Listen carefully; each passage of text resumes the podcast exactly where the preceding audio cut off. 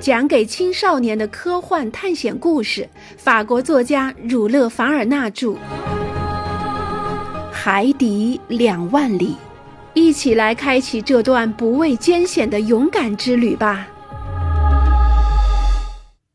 第三章，悉听尊便。在收到霍布森来信的三秒前。我出海追剿独角鲸的念头还没有穿越美国西北部的念头那么强烈。读完这位尊敬的海军部秘书的信三秒后，我终于明白了自己的真实想法。我这一生的唯一目标就是抓住这个制造麻烦的怪物，让它从地球上消失。可是我刚刚完成一次艰辛的旅行，疲惫不堪，十分想休息。我只想早点回到我的祖国，见到我的朋友们，回到我那植物园小屋，看看我那些珍贵的收藏。然而，现在没有什么能阻止我。我忘记了所有疲劳、朋友、收藏，毫不犹豫地接受了美国政府的邀请。更何况，我心里想，条条大路通欧洲。说不定独角鲸还能把我带回到法国海岸去呢。这个神气活现的家伙也许会在欧洲海域里被我们抓住。如果是这样的话，那就为我提供了便利，我就能为巴黎自然史博物馆带回他那不短于半米的大牙了。可在这之前，我得先去北太平洋找这条独角鲸，这与回法国的方向恰恰相反。公赛伊，我不耐烦地喊道：“公赛伊是我的仆人，是个忠心耿耿的弗兰德小伙子。我每次出门旅行，他都陪伴在我左右。我喜欢他，他也对我很好。他遇事冷静，循规蹈矩，待人热心，处事不惊。他双手灵巧，什么都会做。虽然他叫公赛因，法语的音译意思为。”建议、主意、劝告，可如果别人不问，他从来不主动出主意。由于经常跟植物园里的学者们接触，公赛因着实学了一些东西，可以说他简直是一个专家。他对博物学的分类非常在行，他能像杂技演员爬梯子一样熟练灵巧地将门、类、纲、亚纲、目。科属、亚属、种、变种等分得一清二楚，不过他的学问也仅限于此，分类就是他的生活。除此之外，他就什么都不知道了。他对于分类的理论很有研究，但缺乏实践。我想他大概连抹香鲸和一般鲸鱼都分不清。不过他非常忠实正直。十年来，无论我去哪里做科学考察，公赛伊都跟着我，从不抱怨路途的遥远与辛劳。不管去哪个国家，不管有多远，不管是中国还是刚果，他都是拎起行李就走，从不多问。除此之外，他身体强壮，肌肉结实，能够抵抗任何疾病。他遇事不冲动，为人十分随和。这个小伙子三十岁，和他的主人的年龄比是十五比二十，请原谅我用这种方式来交代自己的年龄。可是公赛伊有个缺点，就是过于注重礼节，他总是用第三人称跟我说话，有时候真令人恼火。公赛伊，我又喊了一次，我开始手忙脚乱地收拾出发的行李。当然，我非常信任这个忠心的小伙子。以前我从来不问他是不是方便跟我去旅行，可是这次的远行和以往不大相同。这次远行是去要追缴一头撞成一艘护卫舰，就像砸碎核桃壳那么简单的怪物，没有确定的期限，而且极其危险。就算是世界上最沉着冷静的人，也得再三思考。公赛伊会怎么说呢？公赛伊，我第三遍叫他。公赛伊终于出现了。是您叫我吗，先生？他进来时问道。是的，小伙子，快帮我收拾一下行李。你自己也准备准备，我们两小时内出发。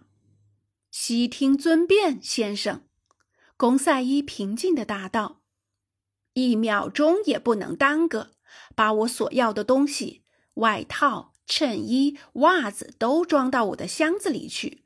不用数了，尽量多带些，要快。”那先生，您收藏的标本呢？公赛伊问道。“以后再说吧。”什么？先生的那些原始兽类、植物的标本和其他动物的骨骼都不用管了吗？先存在旅店里吧。先生的那只活鹿豚呢？我们不在的时候会有人喂养的。另外，我会找人把那些动物运回法国去的。但是，先生，我们现在不是要回巴黎吗？公赛伊问道。回。当然要回，我支吾道。不过就是绕个弯儿。先生喜欢绕一绕，哈哈，没什么的，就是稍微绕点路。我们去搭亚伯拉罕·林肯号，先生觉得妥当就行。公赛伊神色平静。我的朋友，你要知道，这次和那个海怪有关。就是那只著名的独角鲸，我要去海里抓住它，把它除掉。两卷四开本著作《海底奥秘》的作者是不能不跟法拉格特舰长一起去的。这是一个光荣的任务，同时也是一个非常危险的任务。我们不知道我们会去哪里，那些海怪也许会非常任性，可我们还是得去。我们有一位勇敢的、清醒的舰长。先生去哪儿，我就去哪儿。公赛伊答道：“你再好好想想，因为我什么都不能瞒你。这次旅行说不定可就回不来了呢。”悉听尊便，先生。一刻钟之后，我们的行李打包好了。眨眼的功夫，公赛伊就把东西全都收拾好了。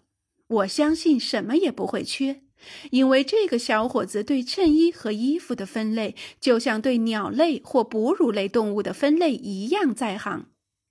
旅馆的电梯把我们送到二楼大厅，我走了几节台阶，来到了一层，在通常有一大群人围住的柜台前，我结清了账目。我托人把一包包用稻草填塞的动物标本和风干后的植物标本寄往巴黎。我留下了充足的钱，托人帮忙喂养鹿豚。我跳上了租来的马车，公赛伊跟着。这趟车费是二十法郎。马车由百老汇大街直到团结广场，又经过第四大道与包法利街的交汇路口，驶入加特林街。停在三十四码头，在那里，加特林号渡轮把我们连同车马一起送到布鲁克林。这是纽约的大区，位于东河左岸。几分钟后，我们便抵达林肯号停泊的码头，而林肯号的两个烟囱正喷出团团黑烟。我们的行李很快被搬到了船的甲板上。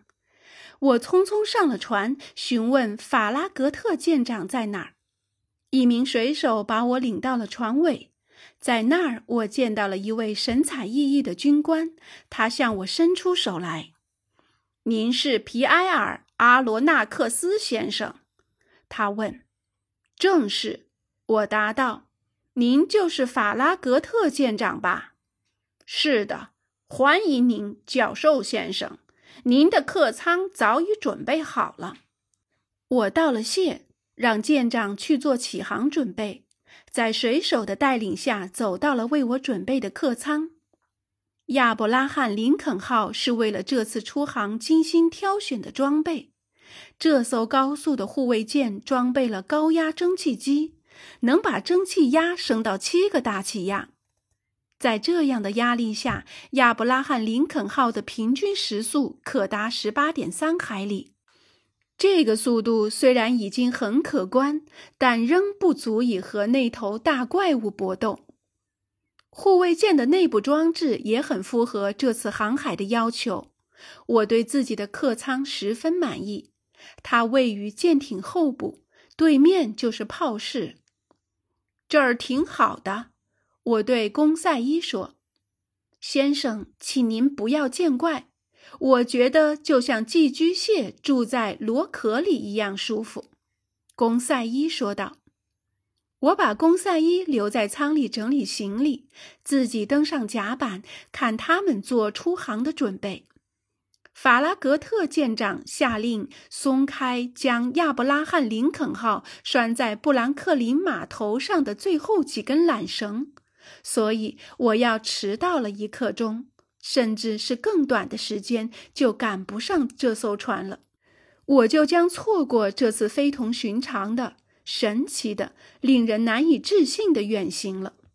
而与此有关的真实记录，将来还是可能会被人怀疑。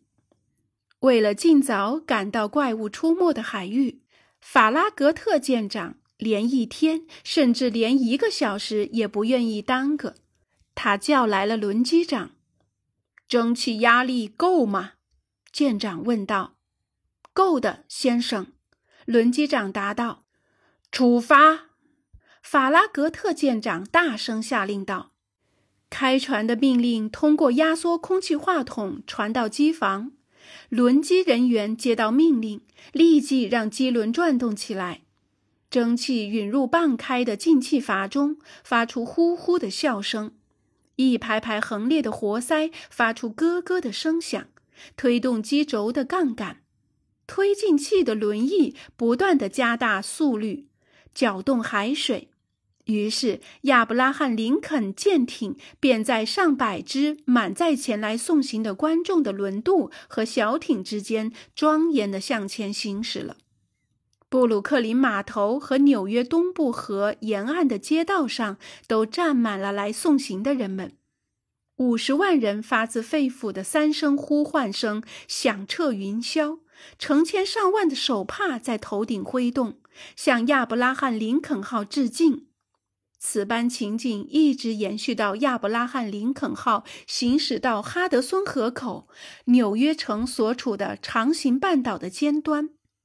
护卫舰沿着新泽西州的海岸行驶，美丽的哈德逊河左岸别墅星罗密布，风景如画，两岸要塞林立，纷纷鸣枪放礼，向亚伯拉罕·林肯号致敬。亚伯拉罕·林肯号则连升三次美国国旗作为回敬，旗帜上的三十九颗星星在桅杆上闪闪发光。接着，林肯号改变了航速，驶进了设置航标的航道。这条航道一直延伸到桑迪霍克沙州所在的内港。当护卫舰驶入沙洲时，再次受到两岸成千上万名观众的热烈欢迎。由渡轮和小汽艇组成的欢送船队一直随着亚伯拉罕·林肯号行驶，直到标志着纽约港入口的两座灯塔为止。下午三点的钟声敲响，领航员登上一艘小船，向替风处驶去。那里有一艘重帆船在等着他。炉火烧得更旺了，螺旋桨加快了打水的节奏。护卫舰沿着长岛低平黄色的海岸行驶，到了八点，火岛上的灯光被甩在了西北方，林肯号在大西洋黑黝黝的海面上全速前进。